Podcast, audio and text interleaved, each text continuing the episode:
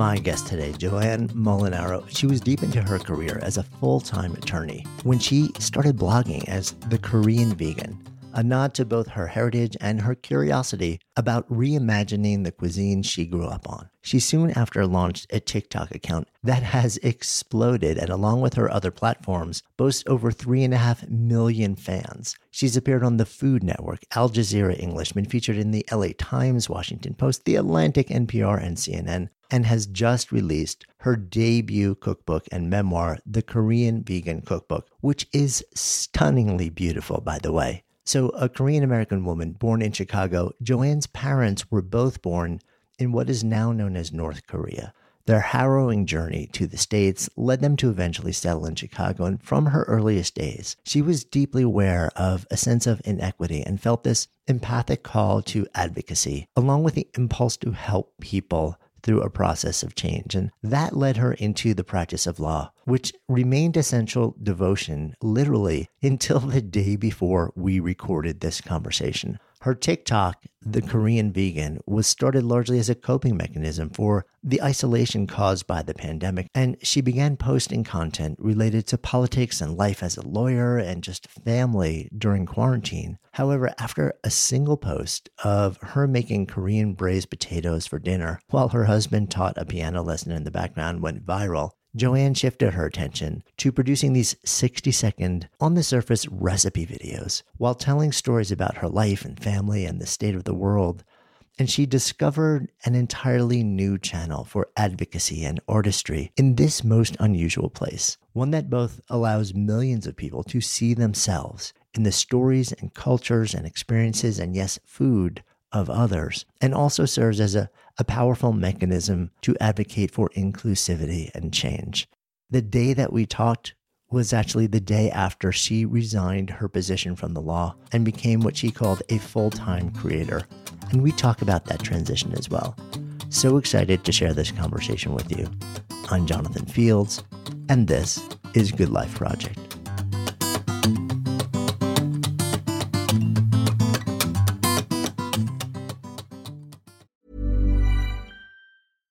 This is Paige, the co-host of Giggly Squad, and I want to tell you about a company that I've been loving, Olive and June. Olive and June gives you everything that you need for a salon quality manicure in one box. And if you break it down, it really comes out to $2 a manicure, which is absolutely insane. It's also so easy to get salon worthy nails at home with Olive and June. The difference between how your nails used to look when you did them yourself and now with the Mani system is a complete game changer. The best thing about Olive and June too is it's a quick dry, dries in about one minute, lasts for five days, and full coverage in up to one to two coats. Visit oliveandjune.com slash perfect Mani 20 for 20% off your first system. That's oliveandjune.com slash perfect Mani 20 for 20% off your first system system.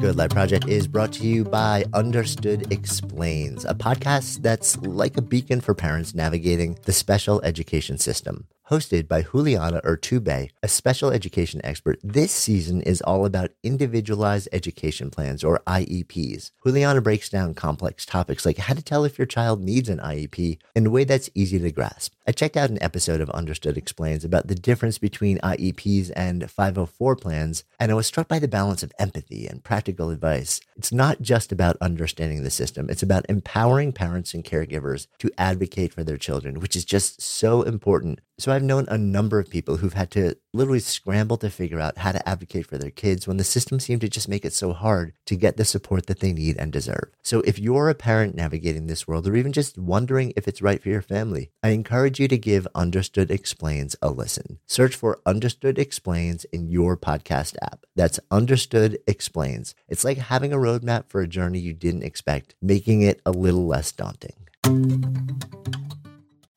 Good Life Project is sponsored by LinkedIn Ads. So, as a business to business marketer, your needs are unique. B2B buying cycles are long and your customers face incredibly complex decisions. So, isn't it time you had a marketing platform built specifically for you? LinkedIn Ads empowers marketers with solutions tailored for B2B. Imagine having direct access to a billion professionals, including 180 million senior executives and 10 million C level leaders. With LinkedIn's powerful targeting tools built for B2B, you can drive serious results. LinkedIn ads generated two to five times higher return on ad spend than other social platforms in the technology space. We've actually tapped the power of LinkedIn ads a number of times ourselves, and the campaigns have been really successful. If you're ready to revolutionize your B2B marketing, try LinkedIn ads with a $100 credit on your next campaign. Terms and conditions apply. Go to linkedin.com slash goodlifeproject to claim your credit. That's linkedin.com slash goodlifeproject or just click the link in the show notes. Terms and conditions apply. Let's dive in a little bit. So um, there's so many different things I want to explore with you. And by the way, your book is ridiculously gorgeous. Oh, thank you, Jonathan. I appreciate that. Oh my God. I'm flipping through the pages and I'm just like, I want to reach through the pictures because they're so luscious and oh. vivid and just like touch and feel. And like, I'm like trying to get the aroma of the dishes from the book. Somehow it wasn't working for me. We're going to get there one day. right. Somebody needs to come out with a gorgeous scratch and sniff cookbook. oh my God. Well, I think maybe you're the maker. I think that's, that's something right? you need to get on. that is the thing to do. Um, let's take a little bit of a step back in time. Growing up in, in Chicago, Korean family, and you know, you write about and you talk about um, when people ask you, um, sort of like where your your family is from. Um, there's this association, especially in the U.S., with North Korea and South Korea. Mm. Um, and the association with North is not necessarily good. And the association with South is very different. And your family actually comes from North Korea, but it was something that as a kid was not a, a part of the, sort of like the public story that you were comfortable telling. Yeah, I wasn't. And I think it was because, like you said, I had this idea in my head that North is bad, South is good. And I think that's an understandable idea uh, about the division in, in that peninsula, given you know what information what little information we have about what's currently happening in North Korea but i think the issue there is that the thing that was so strange in retrospect is why would you be ashamed of where your parents were born? Like, it's not like they could control where they were born. And my parents are as uh, unsympathetic as they come when it comes to the current regime and what's happening in their homeland, right? So it's very strange and kind of illogical. But at the same time, there was so much rhetoric in the media about how North Korea was part of the axis of evil and, you know, was the butt of a lot of jokes in movies and things like that. And I, I felt a little bit like, I don't want to be associated with that. I don't want my name to be attached to the axis of evil. Um, but of course, what that did was it reduced my heritage, reduced my family's origin story to the same things that I was seeing on the news and in, you know, modern media which was oh it's it's just this one dimensional thing which it obviously wasn't. Yeah i mean i'm curious within the family um, when you were growing up as a kid were there conversations was it was there an, an openness about um, the family history or was it something that kind of wasn't talked about? So i think what it was is my parents just kind of took it for granted. Uh, like mm. for them there there is no like in their minds like north and south korea is something that's really a product of today it's not about who they are or where they came from. Because again, to them, they're like, well, we had no control over where we were born or where our parents were living at the time that we were born, right? And also, North Korea, I mean, my mother, when she was born, like it barely just existed, right? The boundary had just been drawn a few years before. And when my father was born, there was no boundary, right? It was just a few months later that it was kind of hurriedly drawn, almost arbitrarily drawn uh, by you know the close of World War II. So for them, it was just a part of their story. Were they open about their story to the extent that they saw any interest by their American children? Sure, they were willing to share it. But you know, looking back, I'm I'm very ashamed to say this. I took so much of my life and my identity for granted that I really wasn't interested in my mm. parents' history. I was like, you know, we're gonna hear this story again. Like, I don't want to hear it, you know. And it was very sort of bratty. And it wasn't until much later when I finally opened my heart to the possibility that my parents were humans and deserved a right to be seen as such that I really started to dig into their stories. Mm. Was there, I'm curious, when, because, you know, I think hopefully we all come to a point where like that switch gets flipped and we're like, mm. oh, they're not just the people who put us on the planet and are there to yeah, take care of us and make us feel safe, but they've got their own lives and concerns and human and all this stuff. I'm curious for you, was there something that happened that sort of like flipped that switch for you? Hmm. I think that it's not a switch so much as it's been sort of an evolving process mm. of you know kind of like a revelation right sometimes revelation happens with a lightning bolt where all of a sudden the you know there's a massive amount of light and so much of the stuff that was hidden in darkness is revealed and sometimes it's more like an onion you're peeling back layer after layer until you know uh, what you see at the end of the peeling is wildly different from what you started out with, right? But, you know, from peel to peel to peel, you may not notice uh, how much is actually being revealed, right? And I think it's more of the latter with my parents. I think there are so many different moments throughout my life. I think mostly starting in college. Mm. You know, perhaps the first peel was when my grandmother passed away and my father's grief sort of it it hurt me and opened me and it made me vulnerable because I saw my father in a moment where he was so intensely vulnerable. Perhaps that was like the first moment. But since then, it's been a continual peeling of those layers all the way right up until now, where as a middle aged person, you know, I'm 42 and my parents are now well situated in senior citizenship. I'm starting to worry for their health, you know, and how much time do I have left with them? And that continues to poke at me and remind me of how much beauty is in their humanity that I have yet to really understand. Yeah, that's a it's such an interesting sort of awakening. I think when when we start to see that, and um, like you, I think um, um, for a lot of us, it's not a single moment. It's just there's this gradual unfolding. I think as we become further into life and and more independent and also more self aware and mm. maybe other aware also, you're kind of like, oh, the people around me are human beings um, with their own things going on. And I guess you know once we're once we're in the middle of our lives too, and our folks are a little bit older, then you know the awareness of the fact that maybe we're all in sort of like the the second season brings that home. It sounds like also for for you, the family table was always something that was kind of sacred. It was it was sort of a mandatory, you know, yeah. sacredness, if you will. Like I I always thought it was so strange that my parents were so strict about that because again, you know, so much of my life was like television, you know. Um, although my parents were really strict about TV too, where I was only allowed to watch an hour a day but it was like family ties and, you know, growing pains. Those were the television shows that I thought, well, this is how normal people, you know, hmm. do it. Normal people aren't forced to eat dinner at the dinner table. They, you know, slide in, oh, grab whatever food they can get, have some conversation and move on with their days. But for us, you know, they were very strict about it. And I remember sometimes I would, you know, bring a book with me to read, or I'd have my little Game Boy or something like that. And my parents were like, nope, you can't do that. You know, dinner time is for eating. We all sit down at the table and we eat. And of course, the the weird thing about it was our dinner table was very quiet. We didn't talk. Like there was no conversation really happening. Uh, we were just very focused on eating and doing our own thing, you know, kind of lost in our own thought.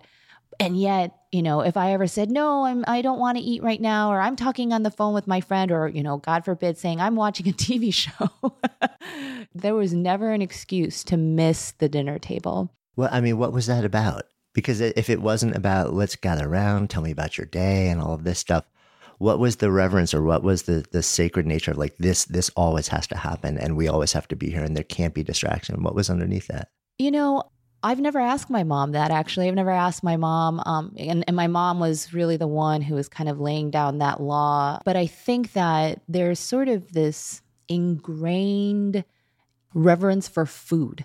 Uh, mm. For sustenance, for eating. Um, both my parents and certainly my grandmothers, who often were the ones who were putting together these delicious dinner tables for us, they had grown so acquainted with scarcity and starvation. I mean, they had witnessed it to the point of near death uh, for so much of their lives, I think the notion of saying, I'm going to skip dinner was completely ridiculous. I mean, absurd and offensive to them. And so I think that instinct is likely what drove even my parents to say, no, you are going to eat and you're going to eat with all of us because it was sort of a reaffirmation of survival hmm. every single day. And I think that is so fundamental to the immigrant story and in particular to my parents' story. Yeah, I mean that makes a lot of sense. Tell me more about their story. What? How does the family actually end up in Chicago? What's yeah. what's that journey? Yeah, you know, it's so funny that you ask because I'm still trying to like pin down dates and things like that. I'm like, like, so, I'm like, when did you right, get here? Right. um, so my parents, as as you alluded to at the very beginning, both of them were born in the region that's now known as North Korea. And uh, again, you know, not because they were uh, empathizers of the current regime or anything like that. That's just where they happened to live at the time that they were born, right? And when they were babies, both of them, when they were babies, their parents had the foresight to say, hey, we got to get out of here. and so, you know, um, on my mother's side, uh, they evacuated their village and they got on a US naval ship and they managed to get to this, you know, southern fringe of the southern peninsula, southern half of the peninsula, which is where they were refugees for a good chunk of my mother's childhood. My father, similarly, his mother uh, basically walked through the mountains mm. uh, across the 38th parallel and uh, towards Seoul, which is where her husband's family was waiting for them. And that's where my father grew up as well, village near Seoul. And um, I think in the 70s, my mother was given an opportunity. She had obtained her nursing degree in Korea, in South Korea, and she was given an opportunity to study in the United States and perhaps obtain a visa through nursing. And she, you know, kind of jumped on that opportunity came to Chicago because she wanted to work at Cook County Hospital hmm. and ultimately passed her boards and got licensed, paved the way to bring my father to the United States on the basis of her immigrant status. And that's how we all ended up here now in Chicago. That's a very glossed over sort of story. Um, there's so many points along that journey that was fraught and scary and ooh, I don't know if it's going to happen, you know, all of those moments, but that is the general arc of how we ended up here. Yeah, I mean, that's incredible. You know, one of the things when I hear that, and clearly there's a lot underneath that, a lot of times that type of experience, that, that journey that um, involves a lot of trauma, which can become generational trauma. And I'm wondering whether you feel like that exists within the family. Absolutely. I think it exists a lot with my father. Hmm.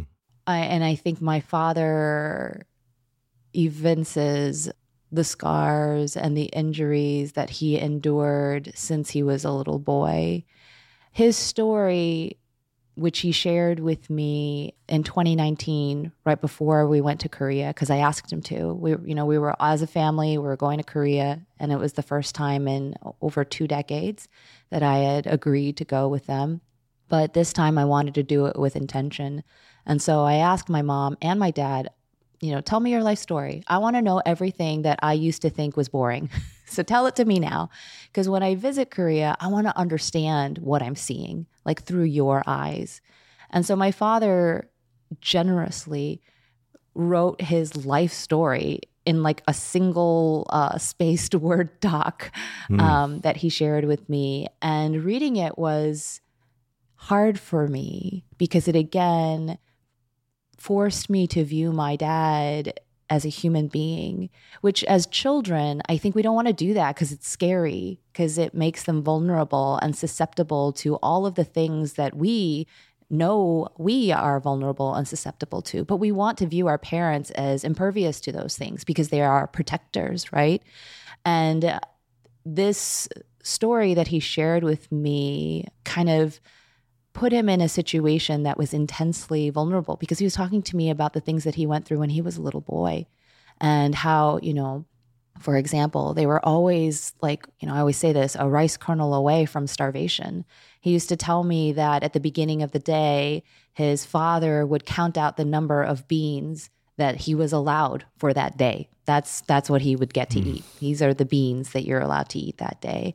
And hearing that, I'm like getting emotional. Seeing my father now, he lives in a beautiful home in one of the wealthiest, you know, North Shore suburbs in Chicago.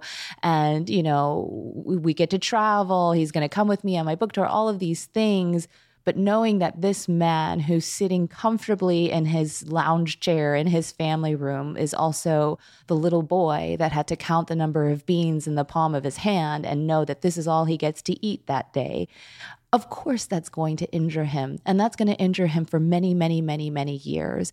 And that will also impact how he raises his children and and that will also have this kind of reverberating effect on me and my brother yeah, I mean, how could it not? You know, so powerful. Um, it also really gives, you know, it gives another layer to the family table. It gives another layer to why mm-hmm. you would sit and have reverence for this food. I mean, if your dad was literally, as a child, counting out the number of beans, or his father that they could eat per day, it's just a whole different lens on the value of it. Food as sustenance, then food as security, food as safety, food as we're okay becomes like a part of the family culture. It sounds like. Um, what about beyond that? Food as delight, food as joy, food as creativity? You know, I think that that part of the story is perhaps my, you know, mm. um, that's my job, you know, because I have been given safety. Like from the minute I was born, I have always been safe. I've never had to worry about well, where is our next meal coming from. I've never had to count out the number of beans in my hand, you know. I've always had as much food as I've wanted and like good food not like, you know, barely able to pull things together food. My grandmother she practically, you know, put together a farm from scratch in our backyard. So we always had beautiful produce on our dinner table, healthy, nutritious, you know, really intentional, deliberate meals. And I kind of took that for granted. I don't think my parents quite frankly, had the luxury of thinking about making joyful food. They just had to think about all the time, like, okay, we just we need to make sure that our children are fed, that they ha- are strong, that they can, you know, go to school and be successful. And so for me, I feel very lucky that I am in a position to show them how much joy can be injected into the meals that they have, in many ways, curated through the experiences that they've given to me. And seeing how much fellowship and community that has developed around food for me personally is, I hope, something that they understand, like that they can see that, that, hey, through the food that I grew up eating because of the two of you, I am now able to bring joy into people's lives. And so indirectly, you all have done that as well. Mm, that is a beautiful uh, sort of full circle thing. And I want to actually dive a lot more into that. But before we get there, um, there's a, a middle part of the story. There's an act two for you. Hey, I'm Ryan Reynolds. At Mint Mobile, we like to do the opposite of what Big Wireless does. They charge you a lot, we charge you a little. So naturally, when they announced they'd be raising their prices due to inflation, we decided to deflate our prices due to not hating you. That's right. We're cutting the price of Mint Unlimited from $30 a month to just $15 a month. Give it a try at mintmobile.com slash switch. $45 upfront for three months plus taxes and fees. Promote for new customers for limited time. Unlimited more than 40 gigabytes per month. Slows. Full terms at mintmobile.com. Wow. Nice. Yeah. What you're hearing are the sounds of people everywhere putting on Bombas socks, underwear, and t-shirts made from absurdly soft materials that feel like plush clouds. Yeah, that plush. And the best part? For every item you purchase, Bombas donates another to someone facing homelessness. Bombas. Big comfort for everyone. Go to bombas.com slash ACAST and use code ACAST for 20% off your first purchase. That's bombas.com slash ACAST. Code ACAST thank you Good Life Project is sponsored by Lexus GX. So, have you ever owned something that inspired you to just up your game? For me, it was this high end mountain bike. I love the ultralight frame, the suspension, the precision gearing, and I realized it deserved to be ridden to its full potential. So, I started training harder so I could experience the joy it could give back to me. And it paid off. That bike helped me discover just new levels of performance and straight up joy. When we own exceptional things, they inspire us to do exceptional things. The all new Lexus GX has an exceptional capability that will have you seeing possibilities you never knew existed. Its advanced technology and luxurious interior mean that wherever you go, you'll never go without. Imagine tackling rugged landscapes with the available 33 inch all terrain tires and multi terrain select, then unwinding with the available front row massaging seats. This is a vehicle that inspires you to go further to live up to its full potential. So why settle? Live up to the all new Lexus GX, luxury beyond limits. Experience amazing at your Lexus dealer. Good Life Project is sponsored by LinkedIn Ads. So, as a business to business marketer, your needs are unique. B2B buying cycles are long and your customers face incredibly complex decisions. So, isn't it time you had a marketing platform built specifically for you? LinkedIn Ads empowers marketers with solutions tailored for B2B. Imagine having direct access to a billion professionals, including 180 million senior executives and 10 million C level leaders. With LinkedIn's powerful targeting tools built for B2B, you can drive serious results. LinkedIn ads generated two to five times higher return on ad spend than other social platforms in the technology space. We've actually tapped the power of LinkedIn ads a number of times ourselves, and the campaigns have been really successful. If you're ready to revolutionize your B2B marketing, try LinkedIn ads with a $100 credit on your next campaign. Terms and conditions apply. Go to linkedin.com slash goodlifeproject to claim your credit. That's linkedin.com slash goodlifeproject or just click the link in the show notes. Terms and conditions apply. You end up going to school and then you end up going to law school and then you are practicing law um, which to, to my understanding to this day is still sort of like the full time thing. Tell me more about what brings you into that. So, this is actually one of the reasons I'm so excited to talk with you like today. Um, yesterday was actually my last and final day as a wow. full time attorney. yeah. I was I was so excited um, because you know I've I've been reading through Sparked and it was just really so eye opening in ways that I didn't expect. And it's so ironic because my spark type, it's like advisor advocate. And I'm like, oh, should I have left my job? um, but, you know, obviously the joy, you know, that's sort of revealed in Sparked is that you know, you don't have to fit this sort of like typical mold of what it means to be an advisor advocate. There are ways to do that and maybe you know, methods that you didn't think about before. But um, I've actually going to continue working at the firm just in an of counsel capacity, which really allows me to shape my career with more control basically. So if I want to pursue a case or if I want to represent a client or get involved in a case, um, I certainly have the ability to do so. And I also have the backing of an incredible law firm. But if I want to focus um, my advocacy through the Korean Vegan and the platform that I've developed there, then I can do that as much or as little as I want. Again, knowing that I have a firm who supports me. So it's really the best of both worlds. And I'm incredibly grateful. But today is the first day where I am going to be, you know, doing that. And it's, it's like beyond surreal and exciting and liberating and empowering. That is amazing. Well, I'm glad that I can celebrate that with you.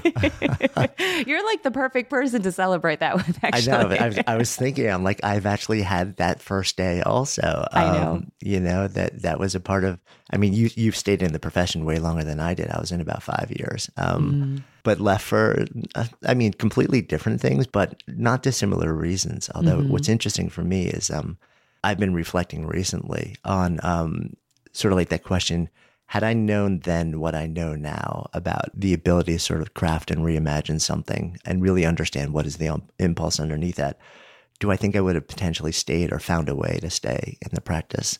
And I actually think that um, there's a there's a much better chance that I would have been in it for a much longer time. Mm-hmm. I think mm-hmm. eventually I would have woven my way out of it, but I would have instead of just saying the whole field isn't right for me, I would have said, huh, you know, there's parts of it that actually really work and parts of it that don't. And the parts of it that don't are more about the choices that I made, about the way that I stepped into it. And I think I probably would have spent a lot more time reimagining how I could practice in a way that would make me feel the way I want to feel. But but eventually I think I would have found my way out too. But what was the thing that that brought you into it though? What was it a, a combination of expectations? Was it a genuine curiosity or interest in the field?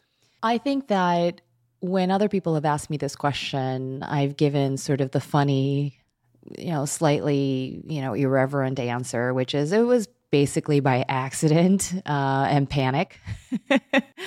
I graduated early from college uh, about a year early. And it's all of a sudden dawned on me this semester before graduation oh my God, I need to be an adult in like a couple months. And I have no idea what I want to do with my life. I, this is like, what, what am I supposed to do? What am I supposed to do? And so I graduated. I got a job as a resume writer because that was like the only job that I could find. I was an English major. And so I was like, all right, well, let me just do this for a little bit and hopefully a path will reveal itself to me. And, you know, of all the jobs to do when you don't know what you want to do with your future, resume writer is pretty darn good one. Uh, I was basically developing CVs for a bunch of other people and getting to see, well, what did they do with their careers?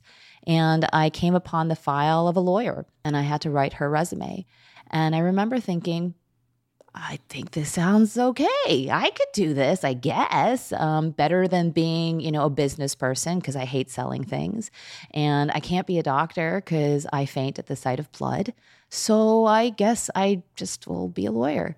And, you know, I took my LSATs. I applied to a couple of law schools, like literally within a few months. Like it all happened very quickly. Because once I make a decision, I execute that decision as efficiently as I can. And I decided. So I did that. I got into both of the law schools that I applied to, and I ended up in law school and got a job. So that's sort of the tongue in cheek explanation. But I was listening, I read your book through Audible. So I was listening to your book this morning. And as I mentioned, I'm an advisor advocate, Sparketype. Yeah. And I was listening to the advocate chapter. And like it really caused me to reflect upon sort of the advocacy instinct in me. And I remember like, it made me think of this time when I was like, I think nine or 10 years old, and I saw a kid getting bullied in the playground, and nobody would say anything. And I was like, this is unacceptable to me. And I remember I like rode my bike right up in between them. I was like, you can't do this. Stop, leave him alone. and that instinct in me has been around since I can remember. And so I think that however much I like to describe it as an accident, I think unconsciously there was a part of me that knew that speaking for people when they feel they didn't have the capacity to maximize their voice in a way that was most effective was something that I naturally tended to do anyway. Yeah, I mean, and it does seem like a through line in everything that you do to this day. I mean, if you look at your, I think it's your bio on Instagram or TikTok, I can't remember which it is. You know, you you will sometimes post something about a social issue and take a very strong stance. And I've seen you write, you know, like, hey, listen, if you have an issue with this and you think like, and you're and you're about to like write a comment that says, hey, can you just stick to food? Go look at my bio, which which then says, no, I'm an advocate on behalf of BLM, you know, LGBTQ plus, and all these so it seems like for you, it's not a, oh, yes, and this too. It's like, no, this has always been central to who you are in a lot of different ways. I think that one of the great things, again, sorry, I don't want to make this podcast about your book, but one of the great things about your book is that like you said, it made me feel seen in an incredibly powerful way. And one of the great things about being seen is that it also allows you to look at yourself like, I think that there is some discomfort of looking at yourself like, oh, well, I can't look at myself in the mirror too long because then people will think I'm an egomaniac or, you know, that I'm self centered or, you know, that I think too much about myself, right? But I think that one of the great things that I took away from that was, you know what? I am an advocate. I have been like my whole life. And, you know, I never really thought about that. And it does make me feel alive in a way that I maybe never allowed to fully like realize, like, you know, and actualize. And so when I think about my social media presence now and its objective and what I do, it has empowered me to really step into that role and say, you know what, this is what I've wanted to do my whole life. It's not even what I've wanted to do, it's just what I'm built to do, if anything. So let's embrace it. Let's go full born into it instead of stepping around it and tiptoeing around it and being like, oh no, I'm a food blogger, I make recipes, and then, like you said, do this on the side. It's actually not that at all. This is who I am. Advocacy is so much a part of what I do just naturally. Yeah, and and it makes a lot of sense, and it flows through even the way that you approach food. You know, it's not just sort of like here's a recipe. Mm. There's always something bigger wrapped around it. You know, there's culture, there's history, there's tradition. There there are issues. You know, um, the way that you've stepped into this space, and I don't know if it was if you know if I haven't gone all the way back and looked at like your first five posts or whatever it was. Um, but I would imagine this has always been a part of just who you are and how you stepped into it. Yeah. So I would say for sure like it's kind of like a thread like it's like it's like dna it's like i can't like separate myself from it yeah. but i think that sometimes it's very easy for people to feel like they have to fit into a certain mold and I certainly felt that way when I first started the Korean vegan was, well, everybody else is doing it this way. So I guess I'll just do what everybody else is doing. I'll just post recipes and I'll post really pretty pictures of the food that I make and it'll be vegan. You know, like those are the three components of the Korean vegan very early on. And I think, though, sort of the lesson or the takeaway is that if you're naturally a certain way, or if you're built a certain way, or if these are the things that bring you to life, they'll eventually figure out how to surface, whether you want it to or not. And when in 2017, I felt like this country that I live in was being torn apart by division and a complete, what I viewed as misunderstanding of the immigrant story, I felt like I have to do something. Like i don't know like what what like i have to do something. I can't just sit here and allow this complete misunderstanding of what it means to be an immigrant in the united states. I can't allow that narrative to continue unchecked and so I was searching for a way to speak that story so that people would hear it. And I was like, well, I have this Instagram, you know, with 10,000 followers. Maybe if I, instead of putting a recipe beneath one of these very enticing looking photos, I draw them in with the food. And then hopefully they'll stick around for the story about my mom and dad. And that was sort of my kind of inarticulate way of advocating on this issue that was so central to me.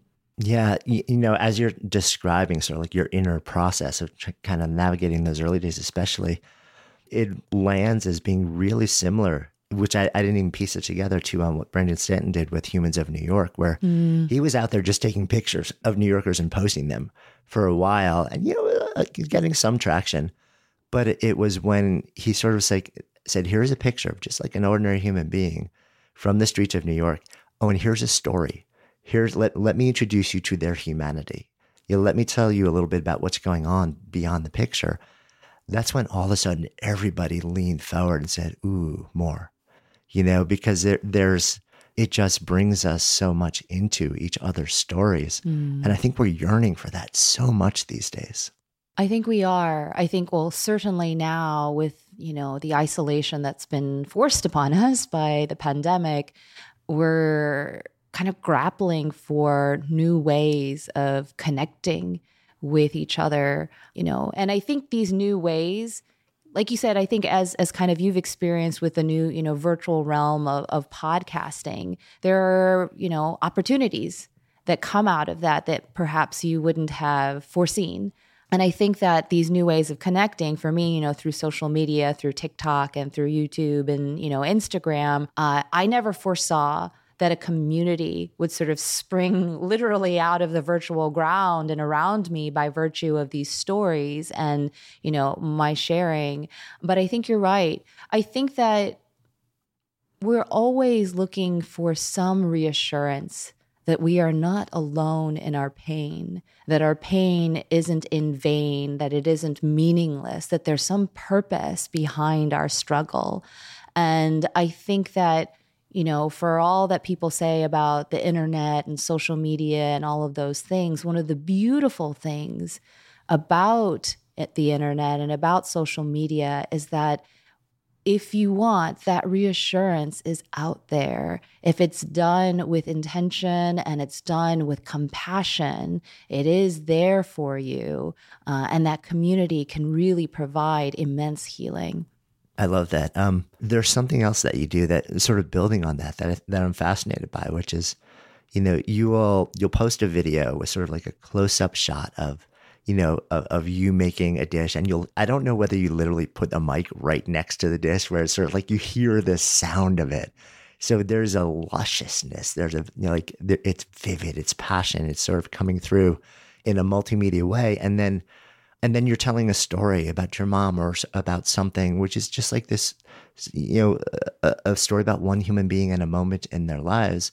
And there's something, and I'm curious whether this is intentional. You will be cooking a dish that for a lot of people is completely foreign to them, you know, but at the same time, you're telling a story that is profoundly relatable. Mm-hmm. And it, it feels like there's almost this bridge. It's sort of like by sharing this food, which is, you know, like seems like incredible, but is really like it is you don't identify it for a lot of people as like, oh, this is my culture. But then you're hearing a story along with it where you're like, oh, this is everybody. This is me it tethers everything together. It's like it it feels like behind it there's an intentionality to remove barriers. And I'm curious whether I'm just overlaying that from the outside in or whether that's actually part of what you're sort of really working on doing. That's exactly what I'm working on doing. Mm. And it's like chilling to me. Like I'm getting like, you know, goosebumps all over to know that, you know, somebody has really seen it in that way. Because the most joyful moments for me are when, you know, somebody sends me a message and says, you know, I'm a white woman in Alabama, been born and raised in America. My whole family's been here for four generations. I eat fried chicken. I'm not vegan. I, you know, I'm in law enforcement. I know nothing about your experiences, but oh my God, the things that you say about your struggle with body image or your struggle with food is so profoundly relatable to me. I feel like we could be sisters. Like that is exactly what I'm trying to do, which is create that bridge and also to challenge people. Like, okay, so you've never seen gochugaru before. You've never heard of tteokbokki or you don't know what I'm making, but gee, doesn't it look pretty good?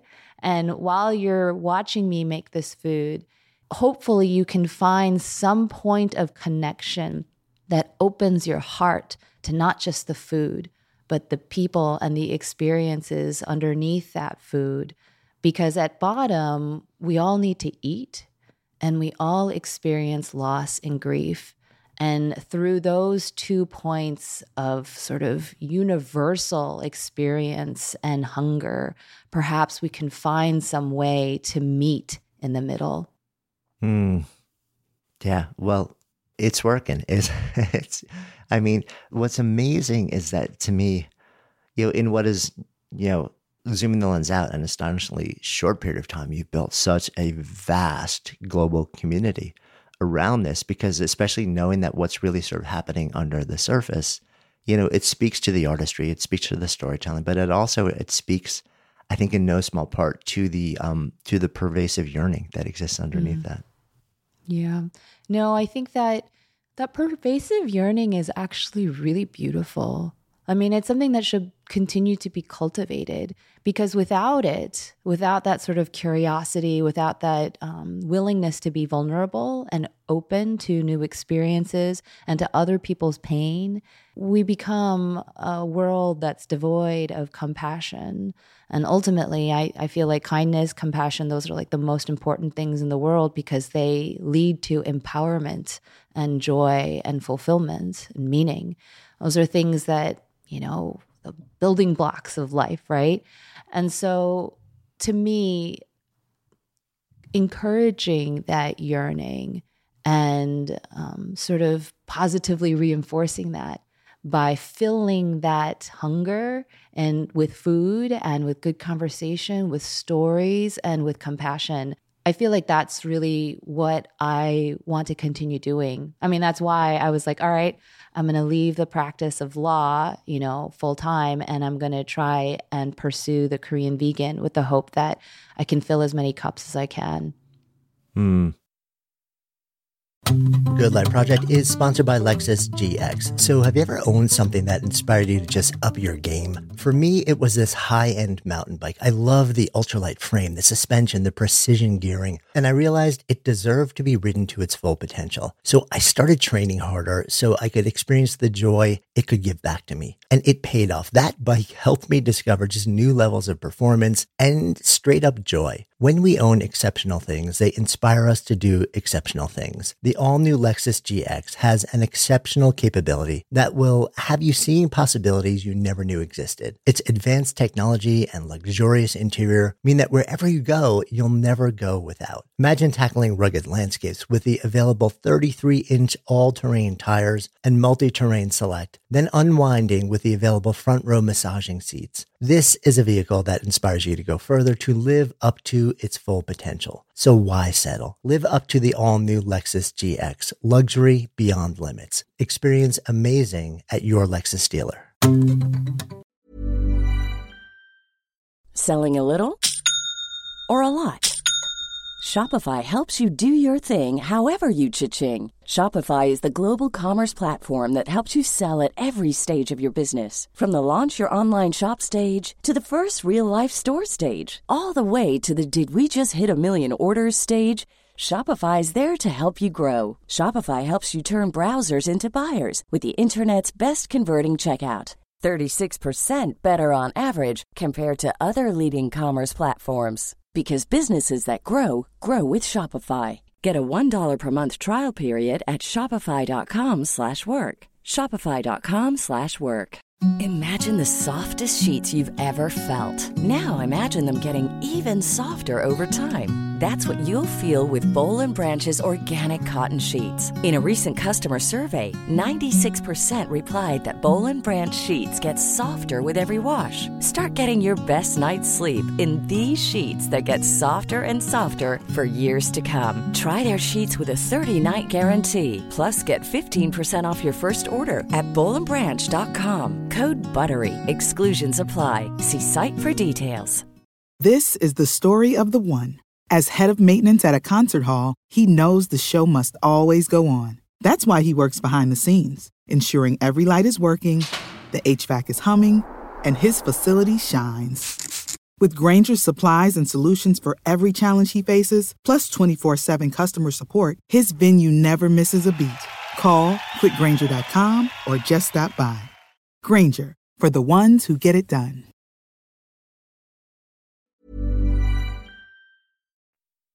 So, beyond sort of the, the underlying vision and mission and subtext and, and sort of like the humanity uh, focused mission um, behind your work, th- there's also a, a, little bit of rebel. Well, maybe a lot of rebel. It, it actually, a little bit is definitely a misnomer. There's a lot of, um, okay, so we're going to break a lot of rules type of thing, right? Because when you were growing up, the food that was cooked for you, as much as you say it was come from, you know, came from this gorgeous garden out back and it was fresh and amazing, was very traditional. But a lot of what you're doing, you know, you're you're breaking a lot of rules. I mean, the the name. Um, when you talk about Korean vegan food, like the backstory behind, you know, like what made you start to say, "Huh, I'm going to try this out," is kind of funny. it is. I think that you're right. Like it's funny because people are like, "Oh my god, Joanne, you're like the nicest person ever. You make me feel safe, and you know, um, you you make me feel like I can just tell you anything." People, a lot of people call me auntie or auntie. You know, that's sort of my persona on the internet, right? And I'm like, oh, if only you knew. Sometimes I am not nice. I am, you know, like you said, very vocal about my opinions, and my opinions aren't always, you know, what everybody else thinks. But that's actually another reason, you know, it's so funny that I ultimately became a lawyer. My mom used to tell me, You're so rebellious. You're so disobedient. You should just be a lawyer, you know, because she's like, You never listen to anything I say, you always argue with me. And I think that, you know, for better or worse, one of the things that my mother taught me was that I got to find my own path. I have to believe in what I'm doing and do it. I cannot simply just follow what everybody else is doing blindly without doing the work and the due diligence necessary to know that whatever vision or value that they are serving is consistent with my own. So if I feel that what everybody else is doing is not consistent with my value set, then I won't do it. I will find a different way, you know, to make sure that I'm not compromising what I think is right. One of the things that a girlfriend of mine in high school once said about me and my writing, you know, was that Joanne's characters are always trying to do the right thing. And that is very central to my life is always trying to do the right thing. Now, the funny story that precipitates me adopting a plant based diet is, of course, I thought it was the wrong thing. I really thought it was the wrong thing. I was, you know, uh, paleo at the time, and I thought that the healthy way of eating was avoiding carbohydrates and eating as much animal protein as possible, right? And ultimately through a lot of research that was kind of foisted upon me by my then boyfriend now husband who was a real proponent of the plant based diet, I concluded, okay, well, maybe I was wrong. Maybe my, you know, notions of what is healthy and nutritious and what is going to fuel me um, in a way that ensures longevity requires reevaluation. And ultimately, through that process, I was acquainted with, you know, what eating animal products did to the environment and to the climate. And that had a, an enormous impact upon me because then it was no longer just about my body, it was about the bodies of every living thing on this planet. And I couldn't ignore that.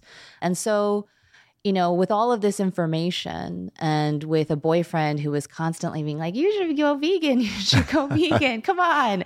I was like, fine, I'll just I'll try it. Uh, you know, like what's the worst that can happen? You know, it's not going to kill me. So I tried it and it was really easy. It was really, really easy.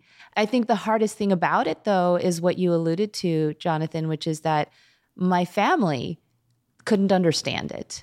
And I was very worried that me electing to eat in a way that was at that time largely viewed as not a Korean way of eating would somehow separate me from my culture and my identity.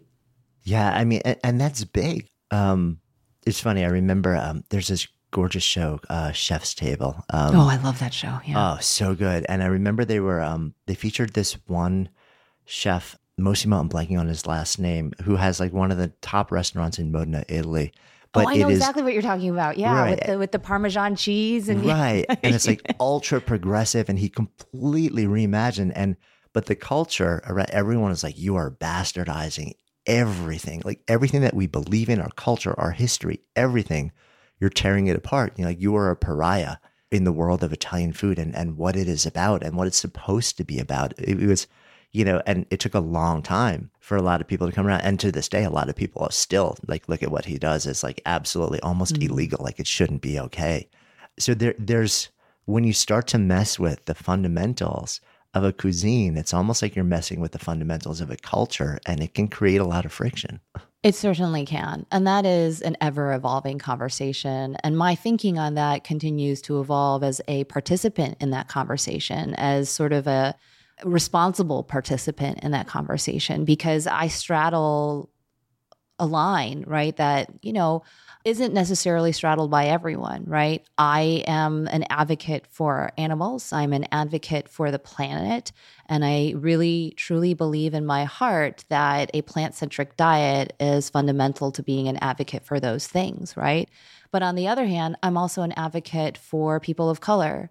I'm an advocate for immigrants. I'm an advocate for staying true to your cultural roots, to your heritage. And I do believe in the value of traditions.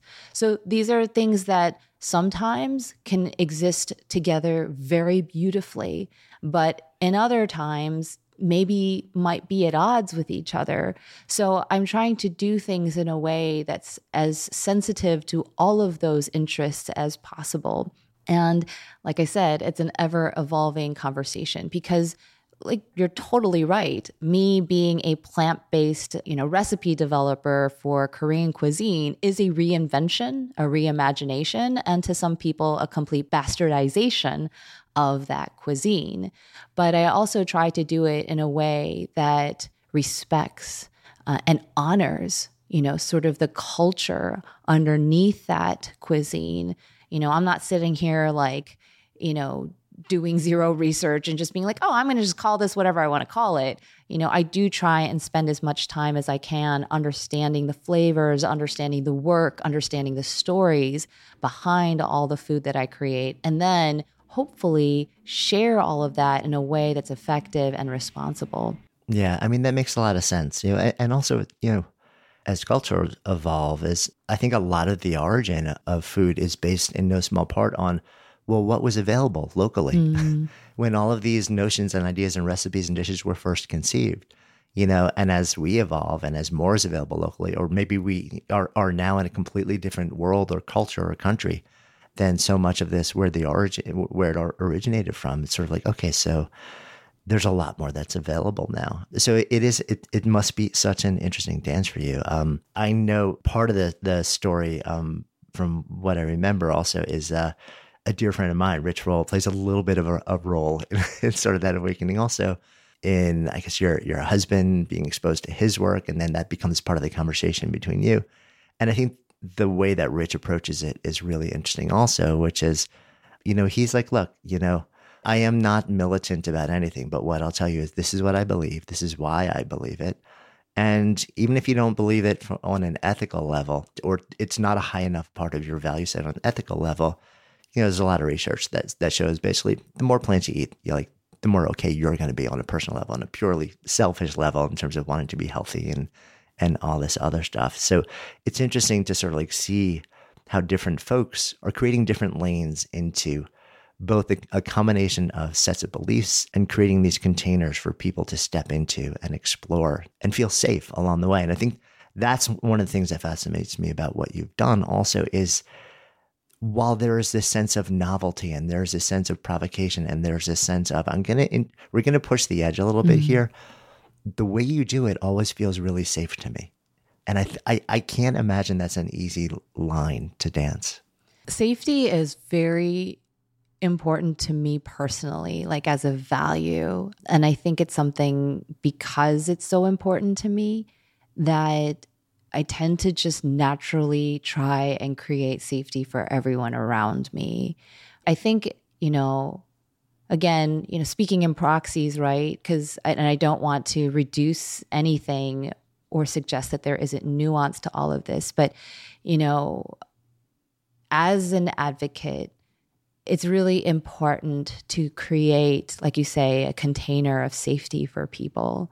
I feel like um, that's like what I'm always looking for is making safe spaces for people to be vulnerable and to share and to connect and to find meaning, right? And so sometimes I am struggling because I often encounter people who don't want to make me feel safe, who feel threatened by the work that I'm doing, or who feel at odds with my view of the world and what I think is just and, and equitable and right. And as a result, they attack me or they attack my community. Um, they try to make us feel unsafe. And so I am sometimes struggling with, well, I want everyone as many people as possible to feel safe. But then I've learned that sometimes I can't do that. Like I can't make everyone feel safe because by making one person feel safe, I might be endangering another. Mm. And so there has to be some uh, sort of deliberate election of values um, that you decide these are the values that I am going to safeguard for me and my community. And that means sometimes at the cost of people who do not uh, share those same values.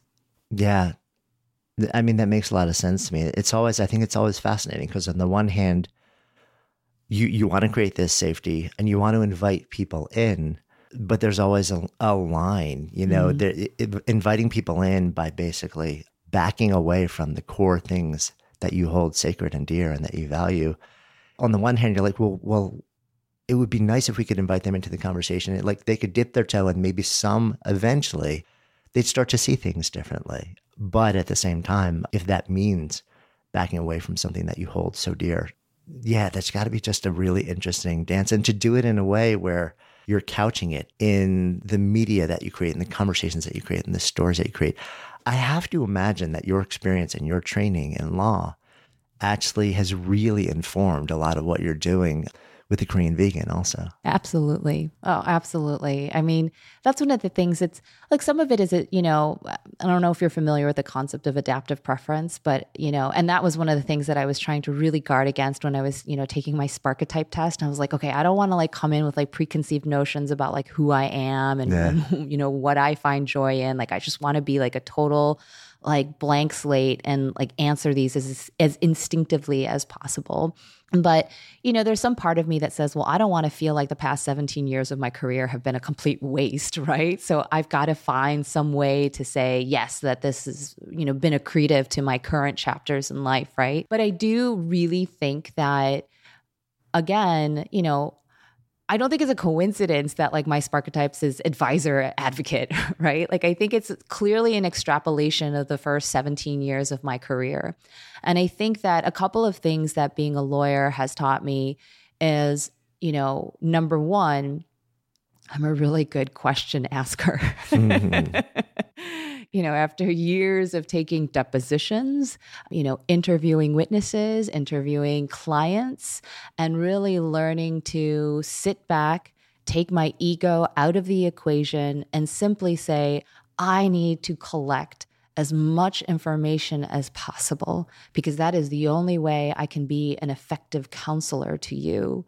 I think that certainly has helped me to again take as much of the ego out of the process when it comes to creating an environment that's safe for people and where they feel like they can share themselves. I want to know your story. You know, I know I'm sitting here telling you all of my stories, but part of that is fostering this feeling of, you know, disarmament.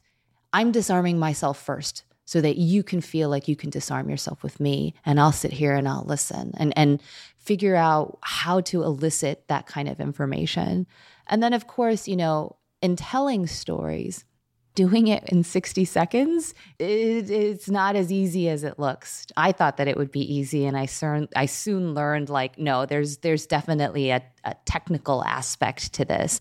And learning to tell a persuasive and compelling story to a trier of fact, i.e., a jury or a judge, has certainly come in handy in creating very succinct yet effective messages in these sorts of videos. So, absolutely, my 17 years have not gone to waste.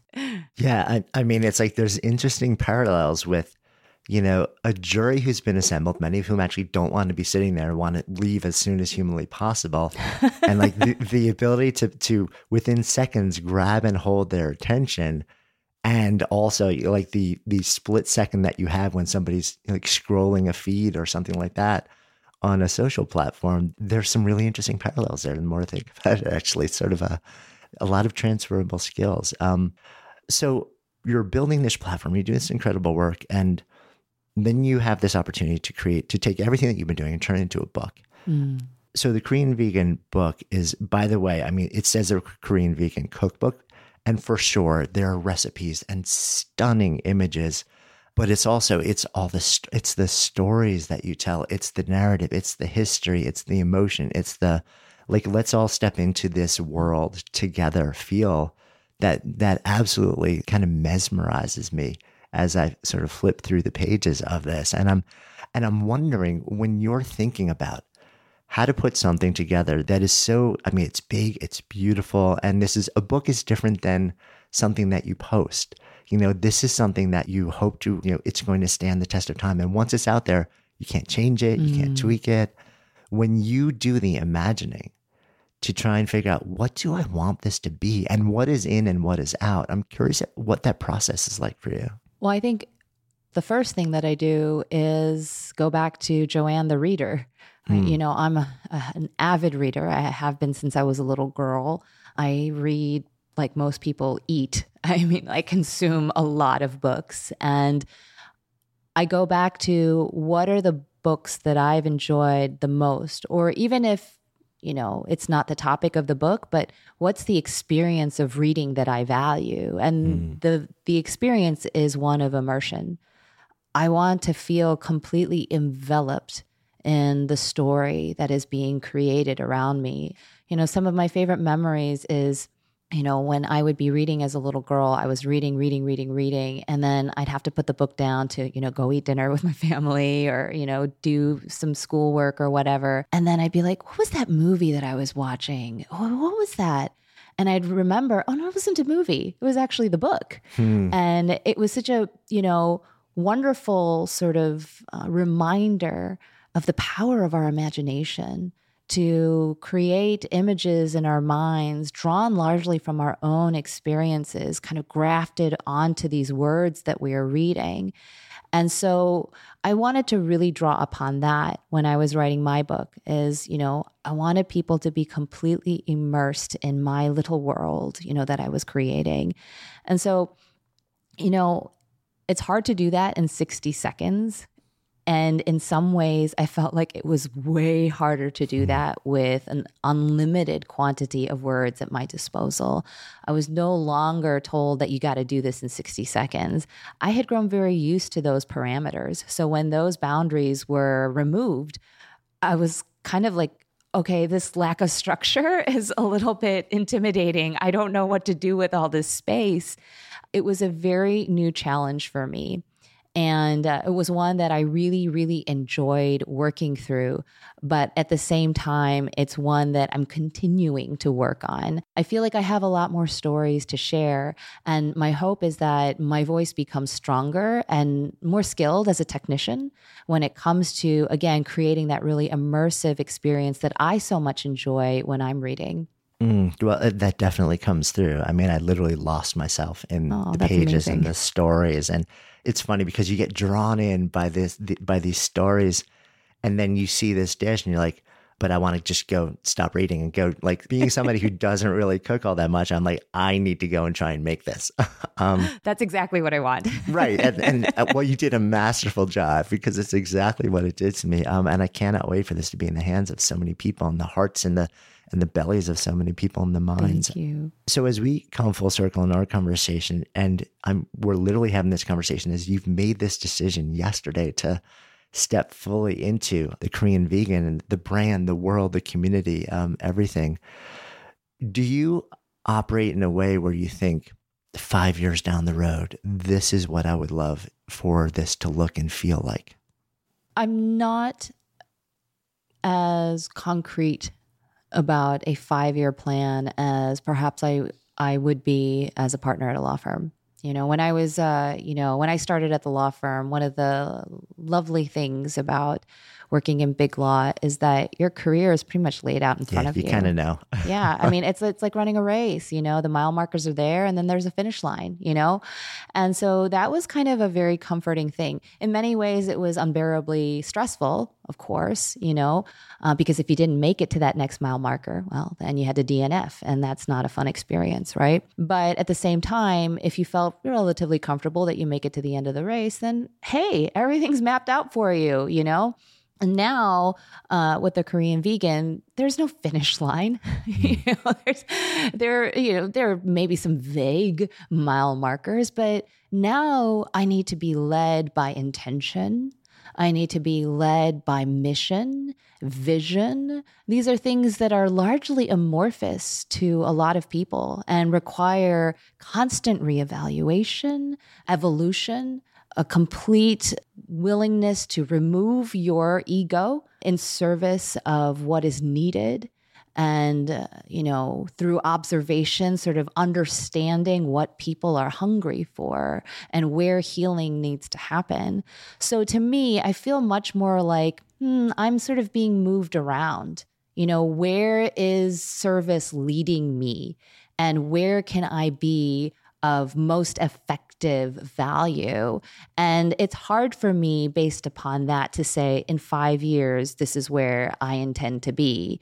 I think in five years, my goal right now, I say this, you know, I'm running the Chicago Marathon in a couple weeks, and I'm like, my goal is just to finish. Like, I don't, mm. it doesn't need to be a PR, it doesn't need to be fast. I just want to make it past. And and similarly with the Korean vegan, in five years, I just want to still be the Korean vegan. That would make me very, very happy. I love that. Um, so sitting here in this container of the Good Life Project, if I offer up the phrase to live a good life, what comes up? Oh, to live a good life is I think of my parents, honestly. I mean, however trite and banal that sounds, like I love my mom and dad so much. And when I think about living a good life, I think about doing everything that I can to show them how much I love them, how grateful I am, and to respect and honor them and hopefully do them proud. Like that's so much of what guides me is living in service to them and honoring their stories. And sort of, you know, an extrapolation of that is taking the love I have for them and channeling that to the rest of my family, whether it's my husband and my brother and my, you know, my nephew, and then even beyond that to a community and to everybody, to every like living person that I can possibly reach. Mm, thank you. Thank you.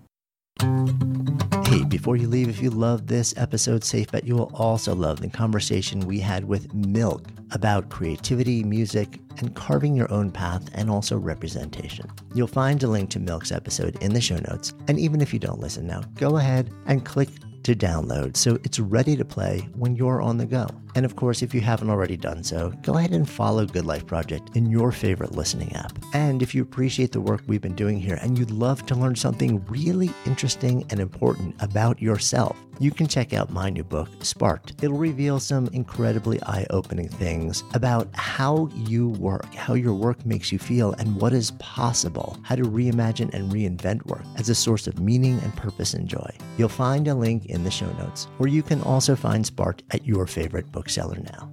Till next time, I'm Jonathan Fields signing off for Good Life Project.